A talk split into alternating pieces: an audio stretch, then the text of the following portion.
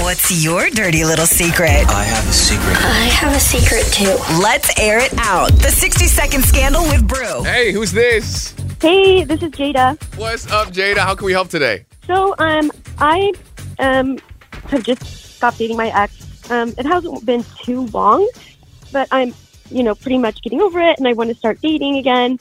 But he's um trying to get me back, and I'm just really happy with my freedom, and I think he's seeing that and making it makes him want to get me back more.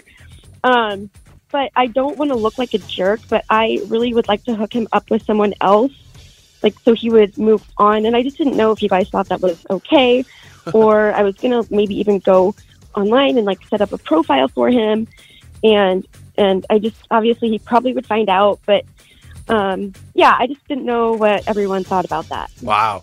That's like over over your ex. When you're willing to set up a Tinder profile for them, that's how you know you're ready, ready to move on. yeah i feel bad Well, that would definitely help him get over you. I feel like if you find the right person for him. Um, but that's a that's a fine line because you might just hurt him more. You know, if you like think, hey, it's not me, but right my friend here would be perfect for you. Let's throw it out there, see if anyone has some feedback on this, um, and we'll get you some advice. Yeah. 1 888 970 4278. Is it weird for your ex to set you up with someone else? Let us know.